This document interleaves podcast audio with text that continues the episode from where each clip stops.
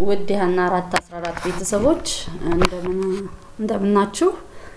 ስለዚህ ጊዜ ደግሞ እግዚአብሔርን እጅግ አድርገን እናመሰግናለን። በድጋሚ ይህንን ሰዓትና ጊዜ አዘጋጅቶልን ደግሞ እንደገና እንድንወያይ እግዚአብሔር ስለፈቀደ እጅግ አድርገን እናመሰግናለን። አሁን ደግሞ ምዕራፍ ሀያን እያጠናን ያለ ነው። ክፍል አንድ በትላንትና ሁለት አጋዥነት ሄልፕፉልነስን ተመልክተናል። ዛሬ ደግሞ ሁለተኛውን ክፍል እናያለን። ከዛ በፊት እንጸልይ። እግዚአብሔር አምላካችንና አባታችን ሆይ እጅግ እጅግ አድርገን እናመሰግንሃለን ስለዚህ ጊዜና ስለዚህ ሰዓት። አሁንም ደግሞ እግዚአብሔር ሆይ እንደወደድክ እንደፈቀድክ በመካከላችን ሆነ እግዚአብሔር ሆይ የሚያስፈልገን እንድታስተምረን እንድትናገረን በክርስቶስ ኢየሱስ ስም እንጸልያለን። እግዚአብሔር አምላክና አባት ሆይ የወደድከን ያፈቀድከን እግዚአብሔር ሆይ ልጆችህ ያደረግከን በነገር ሁሉ የምትመራን የምትረዳን የምትራራልን እግዚአብሔር አባትና አምላካችን መድኃኒታችን ሆይ በዘመናት መካከል የተፈራህና የተከበርክ ዘመናት የማይሽርህ ዓመታት የማይለውጥህ ጌታችን እጅግ አድርገን እናመሰግናለን። አሁንም አንተ በመካከላችን ተገኝተህ እንድትገልጽልን፣ እንድታስተምረን፣ እንድትመክረን በክርስቶስ ኢየሱስ ስም ጸለይን። አሜን። የዛሬው እንግዲህ የምዕራፍ ሀያ ሁለተኛው ክፍል የልጆችን ስህተት መከታተል በሚል ነው ለማስቀመጥ የሞከርኩት። ምንድን ነው እሱ? እዚህ ላይ እንግዲህ ምን ይላል መጽሐፉን ስንመለከት አንዳንድ እናቶች ልጆቻቸው እነሱን ለማገዝ ሲጥሩ ስህተት ሲሰሩ ከዚህ ሁሉ ራሴ ልስራ የሚል ዝንባሌን ያሳያሉ። ብዙ ጊዜ እናቶችን በምንመለከትበት ጊዜ ያው እናቶች ስንል እንግዲህ ትላንትና እንደተነጋገር ነው ወላጆች ልጆች ሊያግዙ ሙከራዎችን፣ ጥረቶችን ሲያደርጉ ጥፋቶችን ሊያጠፉ ይችላሉ፣ ሊሳሳቱ ይችላሉ። በዛን ሰዓት ስሜታችንን ተቆጣጥረን ልጆቻችንን እንዳይ discourage ማድረግ እንደሌለብን ያሳያል ይሄ አባባል። ምክንያቱም በቃ ተዉት፣ አቁሙና ራሴ እሰራለሁ ብለን ልጆቹን መግፋት ወይም ደግሞ እንዳይሰሩ ይህንን መንፈስ ይህንን የአጋዥነት የመርዳት መንፈስ እንዳያዳብሩ ሊያደርጋቸው ይችላል። በመቀጠል ምን ይላል መጽሐፉ? እናት ልጆቿን ከመርዳቷ በፊት እርሷ ራሷ በመጀመሪያ መማር ጠቃሚ ነው። እንደውም መጽሐፉ ላይ የሚያስቀምጠው በጥያቄ መልክ ነው። ጠቃሚ ነው ወይ መማር እንዳለባት ታስባለች ወይም ታስታውሳለች ወይ ብሎ ያስቀምጣል። እና እናት ልጆቿን ከመርዳት በፊት እርሷ ራሷ በመጀመሪያ መማር ጠቃሚ ነው። ልጆችን ቀስ በቀስ ለማስተማር ፈቃደኛ አለመሆን ስህተት ነው ይላል። ልጆች ከኛ ጋር እንዲቆዩና ጥያቄዎችን እንዲጠይቁን መፍቀድና ለጥያቄዎቻቸው በትዕግስት መልስ መስጠት አለብን።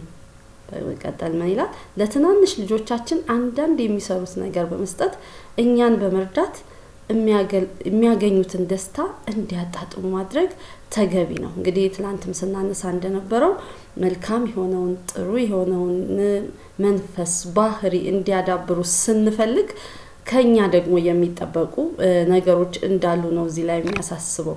ምናልባት ልጆችን በአንዴ ሁሉን ነገር አስተምረን ሁሉን ነገር አሳውቀን በቃ ቀጥ ያለ አንድ መስመር ልናስይዛቸው መሞከር እንደሌለብን ያሳስባል። እዚህ ጋር ምንድን ነው ቀስ በቀስ ማስተማር ልጆች ቀስ በቀስ በሂደት ወደምንፈልገው አይነት ባህሪ ሊመጡ ይችላሉ። ስለዚህ ጥቃቅን ስህተቶቻቸውን የተፈጠሩትን ነገሮች እየተከታተልን ዲስከሬጅ የምናደርጋቸው ከሆነ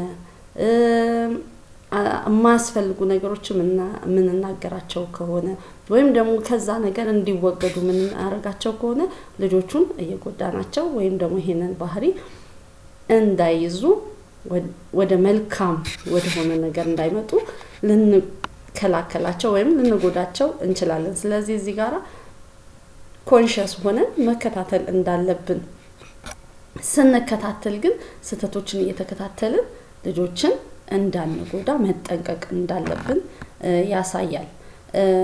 ሌላው ሀሳብ በዚህ ክፍል ላይ የተነሳው ልጆቻችን ትክክለኛ ነገር ለመስራት ሲሞክሩ ማቋረጥ ወይም ማስቆም የለብንም።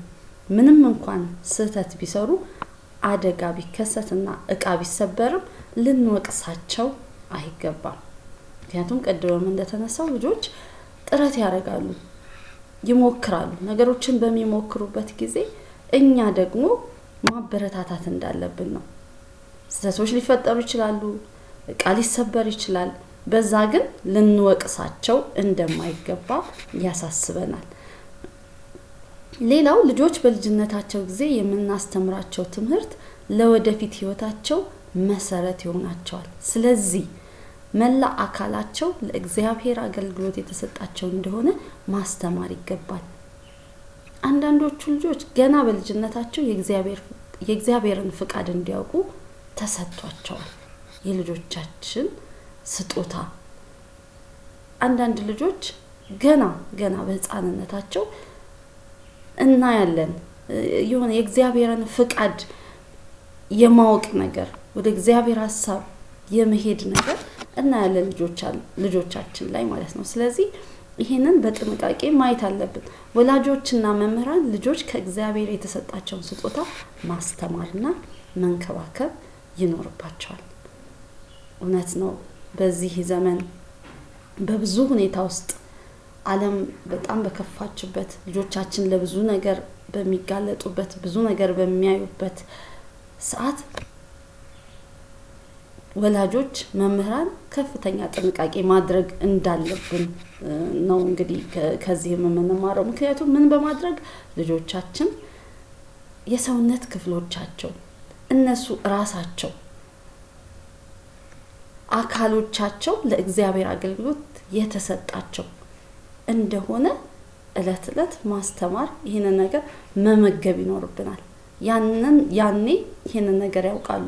እያንዳንዱ ነገራቸው ለእግዚአብሔር ክብር እንደሆነ፣ መኖራቸው ለእግዚአብሔር ክብር እንደሆነ፣ አካሎቻቸው ለእግዚአብሔር ክብር አሳልፎ የመስጠት ለእግዚአብሔር አገልግሎት የመሰጠትን ነገር በዚህ ውስጥ ሊማሩ፣ ሊያዳብሩ፣ ሊያሳድጉ ይችላሉ። ስለዚህ ወላጆች፣ መምህራን ልጆችም ከእግዚአብሔር የተሰጣቸውን ስጦታ መናገር አለብን። ሁል ጊዜ ማስታወስ አለብን፣ ማስተማር አለብን ማለት ነው። ከዛ በኋላ ልጆች ራሳቸውን በደንብ በመረዳት ለእግዚአብሔር የተሰጡ ለእግዚአብሔር የተለዩ እንደሆኑ ለእግዚአብሔር አገልግሎት ሊሆኑ እንደሚገባ ይረዳሉ እና እነዚህን ነገሮች አስተውለን እንድናያቸው እያንዳንዷን ጥቃቅን ነገሮች እንድንመለከት ይህም መጽሐፍ ያሳስበናል። ምናልባት ብዙ ጊዜ ከማበረታታት ብዙ ይልቅ በተለይ ልጆች እንግዲህ በተፈጥሯቸው በእድሜያቸው የመረበሽ ነገሮችን የመነካካት ጥያቄዎችን የመጠየቅ እጅግ ብዙ ጥያቄዎችን አብረናቸው ትንሽ ከቆየን ብዙ ጥያቄዎችን የመጠየቅ